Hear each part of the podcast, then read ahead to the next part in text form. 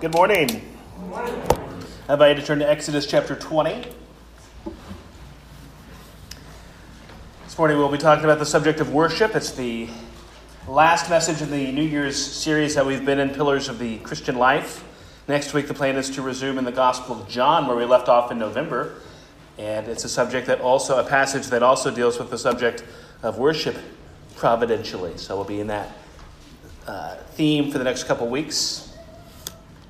Uh, reminder we do have the fellowship meal, the uh, soup and sandwich meal after the service this morning. So I'd love to see everybody uh, there. It'll be a great time. And, uh, and after the last song, I'm going to close us this morning in a benediction. Um, would you pray with me? Our Heavenly Father, we thank you so much for this day. And Lord, we thank you for your great name that is glorified throughout the, throughout the world. And we've seen and heard some incredible stories this morning through Sunday school and um, or through this presentation. Lord, we, we glorify you for that. Lord, and, and may that work continue to go on, and may you use us to be part of that. Lord, I pray for our time this morning as we study in your word, that we may worship you and delight in you. In Jesus' name, amen. Exodus chapter 20, verses 1 to 11. And God spoke all these words, saying, I am the Lord your God who brought you out of the land of Egypt, out of the house of slavery. You shall have no other gods before me.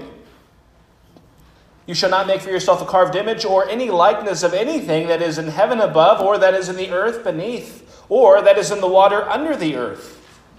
You shall not bow down to them or serve them, for I, the Lord your God, am a jealous God, visiting the iniquity of the fathers on the children to the third and the fourth generation of those who hate me, but showing steadfast love to thousands of those who love me and keep my commandments. You shall not take the name of the Lord your God in vain, for the Lord will not hold guiltless who takes his name in vain. Remember the Sabbath day to keep it holy. Six days you shall labor and do all your work. But the seventh day is a Sabbath to the Lord your God. On it you shall not do any work.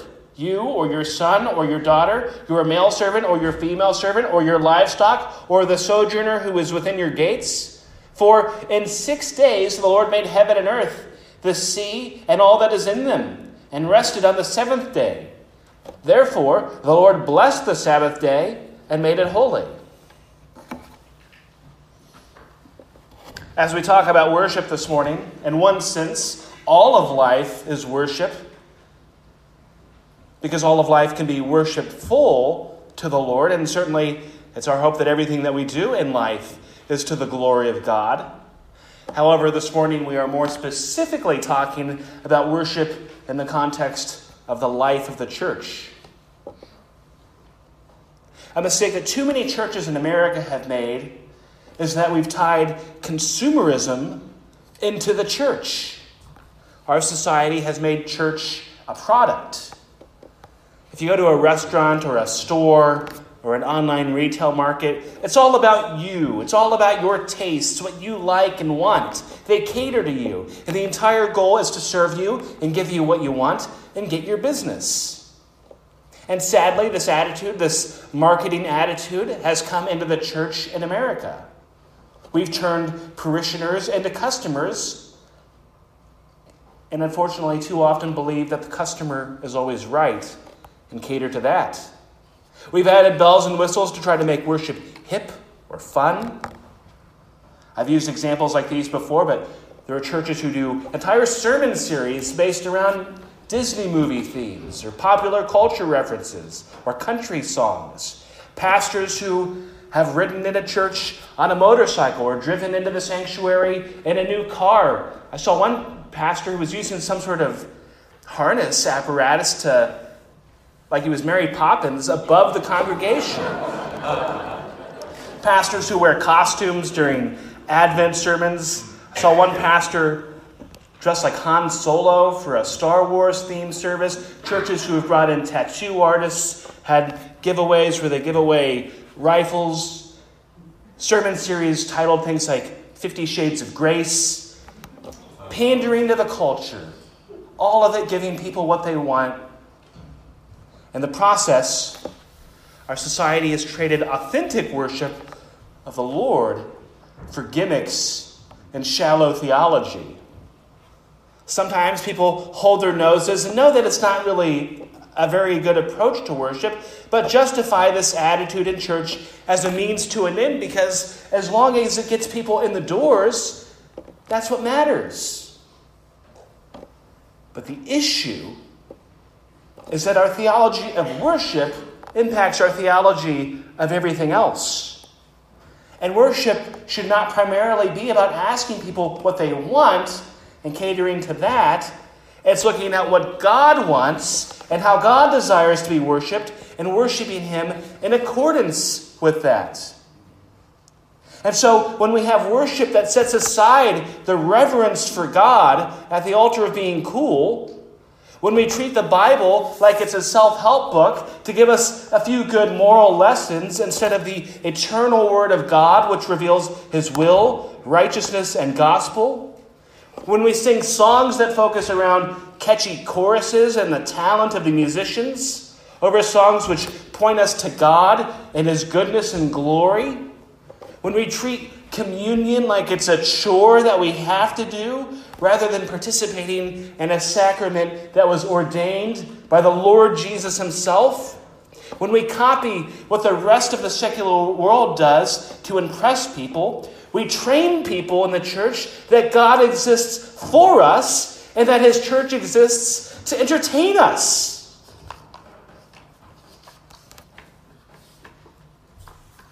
Your theology of worship impacts your theology of everything else. And that's true because we worship before we do theology. What do I mean? You worship before you do theology. It's similar to how you crawl before you walk. Before you begin to understand the grace of Christ, before you begin to understand his death and resurrection and the meaning of that, before you begin to grasp complicated doctrines like the Trinity or the two natures of Christ or the incarnation of Christ. Before you do those things, you worship. You sing to God. You hear sermons. You see the worship service. And so the manner of worship itself has an, an impact on training us of how we should see God. We worship before we formally do theology. In the same way, that you don't learn a bunch of grammar rules what a noun and adjective is, how to construct a sentence, when to use a comma. You don't learn all those things and go, okay, now I'm going to start talking. No, you start talking first and then learn that stuff afterwards. Our theology of worship impacts our theology of everything because it impacts how we view God, how we view His Word, and the place that we give the gospel. Certainly, at this church, our goal is to have worship that is centered around the gospel, the faithful preaching of the word, obedience to the sacraments which Christ has ordained, and music which points us to God. The ingredients in worship are simple, but no less profound. Because when worship is done right, it is meant to point us to God, who He is, and His goodness and gospel. Real, authentic worship of the living God is supposed to be awesome and powerful. But not because of the little gimmicks that we attach to it, not because of creative people concocting ways to make church especially dramatic or emotional or an impressive spectacle. It's because God Himself is good and is worthy of praise.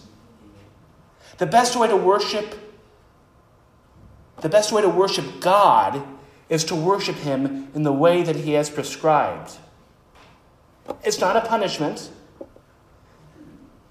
It must also be understood that when we worship God, it's not because God needs our worship. God is fully self sufficient, self existent, whole, and holy. Our worship does not boost his self esteem. But at the same time, the Bible tells us that God delights in our worship. Psalm 147 11 says, The Lord takes pleasure in those who fear him and those who hope in his steadfast love. Worship is fulfilling part of the purpose for why we were created because there is no ultimate source of joy and meaning aside from knowing God. No ultimate source of joy and meaning. No better response to the knowledge of God and His majesty and salvation than to come to Him and worship. It is for our own good and edification that we come to God and worship God as He is deemed for us to do. One thing that is seen time and again throughout the Bible is that God is not a God who we approach in any way we want, because the Lord is awesome and holy. And so today we will look at a familiar passage in the Bible, Exodus 20, the Ten Commandments, and we will specifically be looking at the first four of those commandments, because the first four commandments all get, our, get at our relationship to God, but they all also have implications for how we worship the Lord. In the worship documentary Spirit and Truth, they summarize these commands as pointing us to the object of our worship, the manner of our worship, the attitude of our worship, and the time of our worship. The Ten Commandments come at a time shortly after the Israelites had been freed from slavery in Egypt. They had been redeemed from slavery because they were the people of God and to fulfill the covenant that the Lord had made with Abraham. And for God's purpose of bringing his people into the land that he had promised. The Ten Commandments are given very early in the Israelite journey to the promised land. They had just miraculously been freed from slavery. These commands are the basis of the law of God, they're the basis of Christian morality, and they're the basis of the covenant that the Lord made with Moses. Again, the first four commandments deal with our relationship to God, but impacts how we view worship. And with that, we'll jump right in this morning. First commandment, Exodus 20, verses 2 and 3. I am the Lord your God who brought you out of the land of Egypt, out of the house of slavery. You shall have no other gods before me. As we said, the first commandment gets at the object of our worship. God points to himself as the one who brought Israel out of slavery in Egypt. We can worship the Lord because He has forgiven us of our sins through the work of Jesus on the cross. He has rescued, from, rescued us from the slavery of sin and brought us to freedom in Christ. The first commandment shows us that God does not tolerate competition in our hearts, that He must be number one. Psalm 29 2 says, Ascribe to the Lord the glory due His name, worship the Lord in the splendor of His holiness.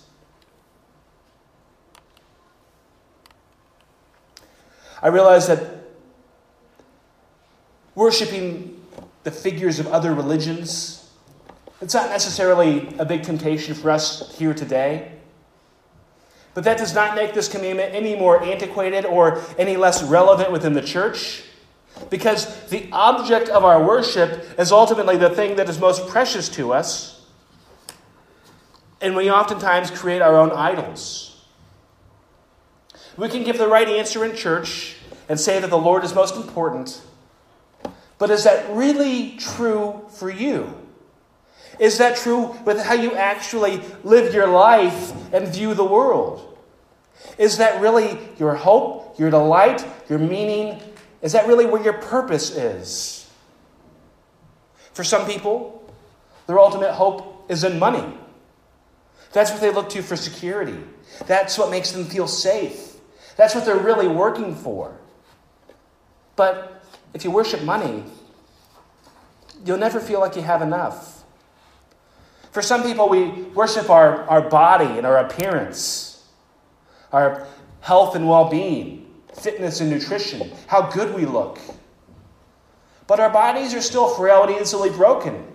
And no matter how long we live, our bodies will ultimately fail us and beauty fades. For some of us, we make an idol of our spouse. We have all of these areas of imperfection, and we look to our spouse as someone who can help us to fulfill our needs. But that person is just as messed up and selfish and sinful as you are. A spouse is meant to be a partner, not a savior. For some of us, we make idols of our kids. We look at having good kids as the key to happiness. But if we make them our ultimate source of hope and joy, they will either let us down by failing to live up to unrealistic and unfair expectations, or we will lower our expectations for them, divorce from reality, and view the world and them as if they're capable of doing no wrong. And we could go on and on about the other idols that we make. People make idols of control, of fame, of how we're perceived, of learning, of power, of leisure. Those all make very bad gods. Yet we so often treat those things and live as though those are the things that matter most in our lives. They matter, but they don't matter most. Only an all powerful, almighty, perfect, perfectly loving God is worthy and able to withstand that weight, to give not just life, but eternal life, not just purpose, but eternal purposes, not just a way to live, but the only true way to live. Worship starts with God. It's not about having other idols that really matter most and then fitting God into the cracks, fitting him in on the side.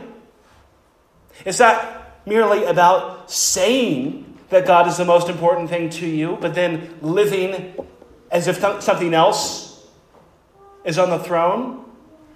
It's about knowing that God is at the center of everything and giving him his proper honor as creator, sustainer, and savior through his gospel. Psalm 95, verses 6 and 7 says, Oh, come, let us worship and bow down. Let us kneel before the Lord our Maker, for he is our God, and we are the people of his pasture. We all have something that is most precious to us. That's not an option, it's a fact of human existence. There is always going to be one thing that matters more than all other things, and that will be what we worship. Our, our need is to worship God for who He is and for all that He is. Second commandment Exodus 20, verses 4 to 6. You shall not make for yourself a carved image or any likeness of anything that is in heaven above, or that is in the earth beneath, or that is in the water under the earth. You shall not bow down to them or serve them, for I, the Lord your God, am a jealous God, visiting the iniquity of the fathers on the children to the third and the fourth generation of those who hate me, but showing steadfast love to the thousands of those who love me and keep my commandments. The second commandment gets at the manner of our worship. While the first commandment gets at who we worship, the second commandment gets at how we worship. In his commentary on the book of Exodus, Philip Ryken, who is the current president at Wheaton College, shows a distinction between the first and second commandments. The first commandment has to do with worshiping the right God. The second commandment has to do with worshiping the right God in the right way. Or he also adds that the first commandment forbids us worshiping false gods, the second commandment forbids us from worshiping the true God falsely.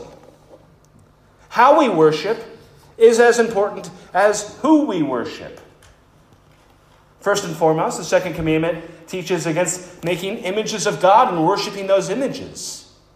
In the ancient world, idol worship was a common practice, and today, in many parts of the world and in many religious traditions, is still a common practice. The second commandment is about worshiping a God in a way that we have fashioned, and it forbids that. Yet we do it all the time. Because with the law of God, it's not just a matter of what we do outwardly, but there's also a spiritual aspect to what we do inwardly and what we believe. Sure, we might not be making idols of stone or wood and bowing down to those things, but that does not mean that idolatry is a non issue for us. Because we can just as easily create caricatures of God's character and worship that instead of worshiping the Lord for who he truly is. If we in any way undermine the righteousness and the holiness of God, then we are not worshiping him for who he really is. We're worshiping something less than God, which is not God. When we choose to ignore God's wrath towards sin, we are attempting to rob God of his justice and are, in fact, supplanting that with our own contrived notion of justice, where we pick and choose what sins matter. We are putting ourselves on the throne to judge what is and isn't good and righteous and just. When we believe that there is another way to the Lord except through the saving work of Christ, then we no longer believe in a gospel of grace that was purchased on the cross we believe instead in a gospel where either God does not take sin seriously or in a false gospel that is based on our own works. When we disregard what God has said in His Word or find ways to explain it away, we're putting our own wisdom over the wisdom of God. We, we recreate the first sin. We doubt that God is true to His Word. Did God actually say, You shall not eat of any tree in the garden? But the serpent said to the woman, You will not surely die. When we make the church and worship revolve around our preferences and our desires, we are creating a God in our own image. We're not appealing to the character of God, but to the whims of the world. God will not compromise his holiness and glory. God is not approached in any way we choose, He's not approached on our terms.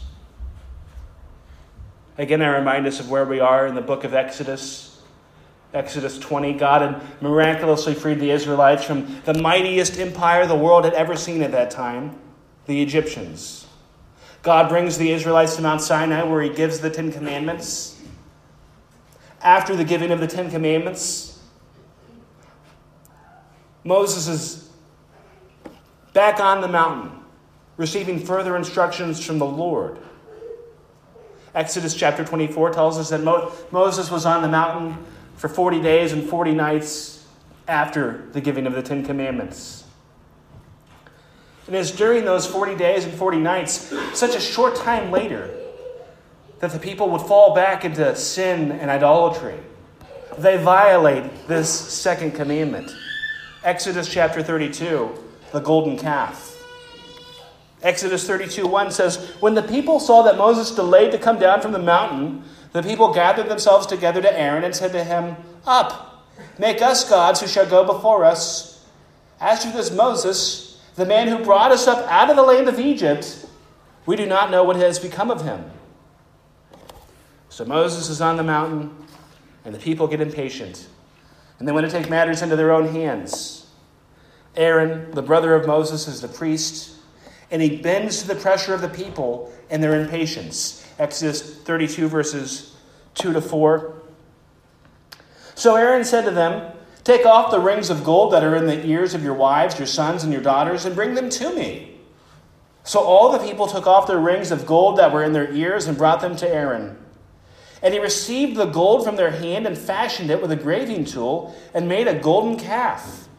And they said, These are your gods, O Israel, who brought you up out of the land of Egypt. They literally make an image to worship, an idol to worship. They give it the credit for redeeming them from Israel. Now, certainly, this is obviously an explicit violation of the second commandment.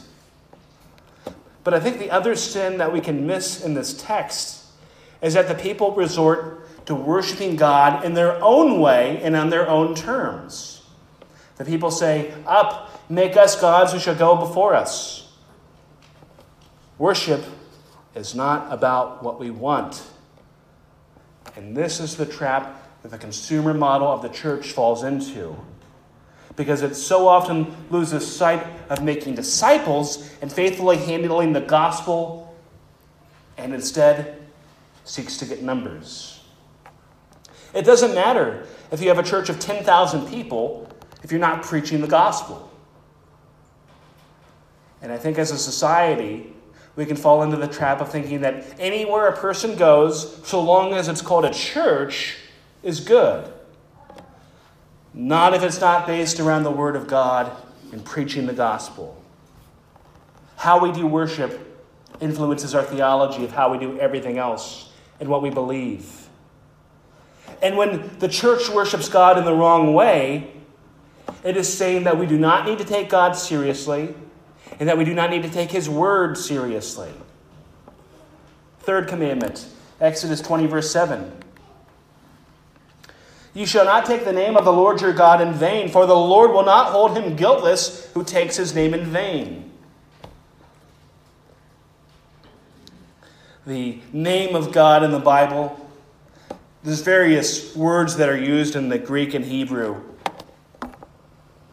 And they're statements about his character. For instance, in Exodus chapter 3, when God appears to Moses in the burning bush, and Moses asks God for his name, God says in Exodus 3:14, "I am who I am." And he said, "Say this to the people of Israel, I am has sent me to you." Think about that name. I am.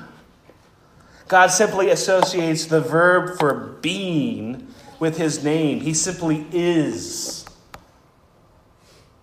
The third commandment, again, gets at our attitude of worship. That the name of the Lord itself is sacred. And so when the Lord says to Moses, I am, he is pure existence. God is not becoming anything. He already is everything that he can be. He is. He's not dependent on anything. He is. We're to honor God's name. In Leviticus chapter 24, we see a story of two men, two men within the Israelite camp who get into a fight. One of them blasphemes the name of the Lord. And the Lord gives instructions to Moses in Leviticus 24 14 to 16 and says, Bring out of the camp the one who cursed, and let all who heard him lay their hands on his head, and let all the congregation stone him and speak to the people of Israel, saying, Whoever curses his God shall bear his sin. Whoever blasphemes the name of the Lord shall surely be put to death. All the congregation shall stone him. In that passage, blasphemy is treated as a capital offense. Certainly, our reaction might be to look at that and think that that's a pretty extreme penalty. Or maybe even feel tempted to judge God or judge the Bible for teaching such a thing. First, I think that attitude reveals the rebellion in our own hearts. And second, it is pointing us to the holiness of the name of God. It's treating the name of God with reverence. We are meant to all the more treat the character of God with awe and reverence. Because the names of God point us to the uniqueness and holiness of God. We can never use the name of God as though it's disconnected with the power and character of God. And the reason why his name is so sacred is because of who God is. Matthew chapter 15, verses 8 and 9. Jesus says, The people honors me with their lips, but their heart is far from me. In vain do they worship me, teaching as doctrines the commandments of men. People can talk the talk, but they're not walking the walk. Having reverence for God in our words, but not in our lives, does us no good. Because the reverence needs to come from an understanding of who God is. When we say the name of God, pray to God, think about God, then it needs to be in a way that honors God. And it matters that worship reflect that attitude. Our theology of worship impacts our theology of everything else. We have a holy God who we need to praise and honor appropriately because he is good. If you've ever heard a person talk about meeting the Queen of England, it's quite the spectacle. Before even meeting her, you're prepped on the proper protocol. There are appropriate forms of address. You don't just say, Hey, Liz, can I wear your crown? You address her formally as things like Your Majesty. You're never supposed to walk in front of her. If you're having a meal, you're never supposed to take the first bite before she's taken her first bite. You're never supposed to exit a room that she's in. You're never supposed to turn your back to her. And we could go on and on. There is reverence for the queen. And she's not even our queen. We're not her subjects. We fought a war. Yet, if you were invited to Buckingham Palace and accepted the invitation, it would be expected that you would follow these protocols. There is reverence for the queen. And we are most certainly supposed to have reverence for the king of the universe.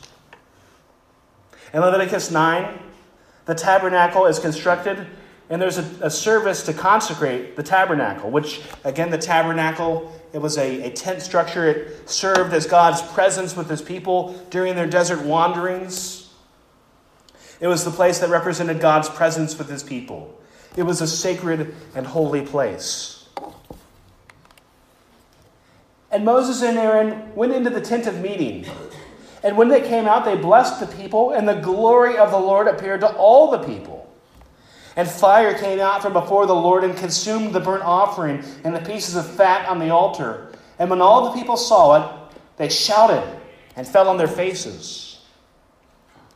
This is a picture of appropriate worship, as God has prescribed and ordained. The chapter ends by saying, The people fell on their faces. They had come to God in reverence. But in the next chapter, Leviticus 10 looks at a scene with worship that does not honor God. The very next verses, these are the two closing verses of chapter 9, goes right into chapter 10. Now, Nadab and Abihu, the sons of Aaron, each took his censer and put fire in it and laid incense on it and offered unauthorized fire before the Lord, which he had not commanded them. And fire came out from before the Lord and consumed them, and they died before the Lord. So the sons of Aaron, Nadab and Abihu, followed this up by worshiping, by offering unauthorized fire and worship before the Lord when they had not been commanded to, and God kills them. Once again, that can be tempting to think that that's just overly harsh. But it was God who had brought the judgment on them. And God is all just. Dishonoring the Lord in worship matters. And every Sunday, all over the country and all over the world, there are churches who dishonor God, who worship Him in unbiblical ways, who preach cheap grace rather than the gospel, who resort to pandering to the masses and telling people what they want rather than what they need. I bring up what so many churches in our culture do because it matters that we always guard the purity and faithfulness of our own worship. It matters that we never fall into the succumb to the temptation to drift. Yes, it's often mega churches that are associated with these types of worship, churches that meet in big arenas they're the place where our minds often go. But the big churches oftentimes have a lot of influence over smaller churches who end up copying what they do. Fourth commandment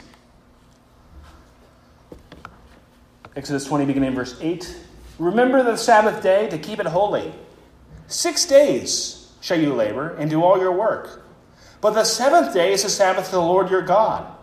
On it you shall not do any work, you or your son or your daughter, your male servant or your female servant, or your livestock or the sojourner who is within your gates. For in six days the Lord made heaven and earth, the sea and all that is in them, and rested on the seventh day. Therefore the Lord blessed the Sabbath day and made it holy. The fourth commandment gets at our time of worship. We're to have a day set aside for God. The command says that we should remember God's Sabbath, that we should keep it holy and not work on that day. And the rationale is that it points back to creation, when God ceased from his own creative activity. God created time and is sovereign over time. And keeping the Sabbath is also an act of faith. Because rest is a challenge for many of us especially here in a farming community, we're hardworking people. And hard work is good. But there can be a temptation to neglect rest. I've certainly been guilty of this. Honoring the Lord's day is an act of faith because it's a matter of trusting trusting the Lord that our work that we've done on the other 6 days is enough. The Lord's Day is a day set aside for God. It's not a day for us to pursue our own goals and accomplishments, but to worship the Lord. The fact that the Lord has us set aside a day for worship is also a reminder of the importance of community within the church. Because faith is not just personal, it's not just what we do on our own, but He's given us a day, one in seven, to come together as his people and to praise and worship him together.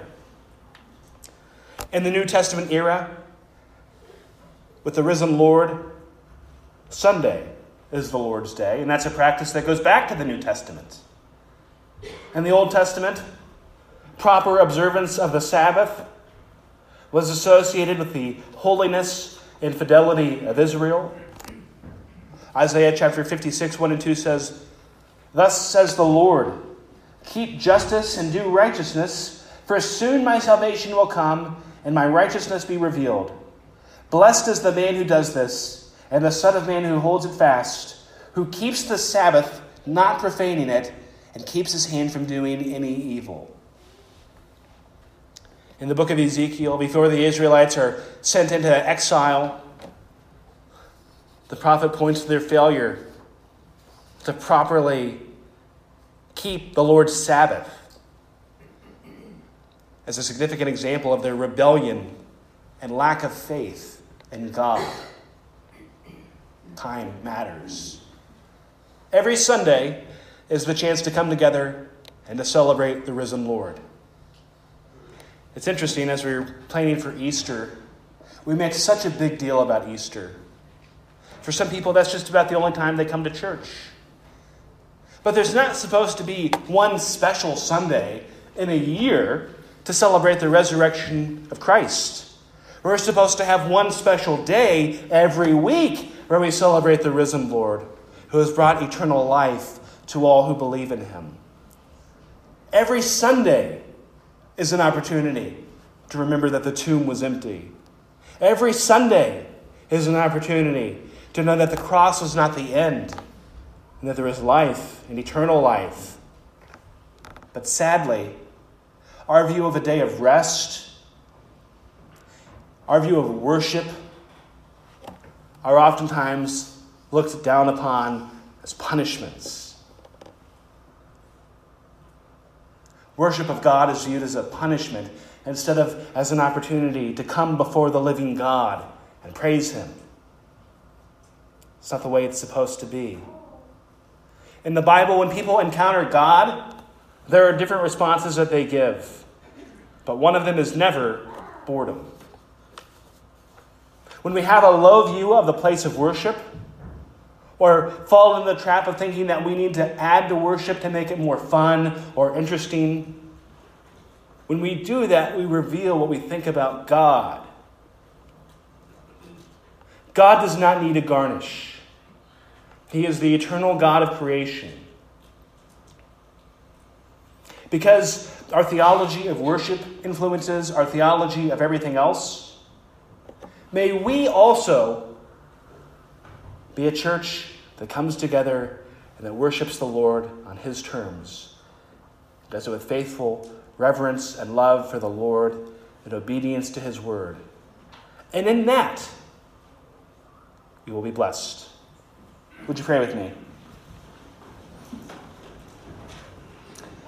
Heavenly Father, you are a good God. Lord, and may we humbly come before you. Lord, there are so many competing views in our culture and people in our society who want to just profane your name and rob you of your glory and holiness and approach you in any way. Lord, you are holy. And may we never forget that. In Jesus' name, amen.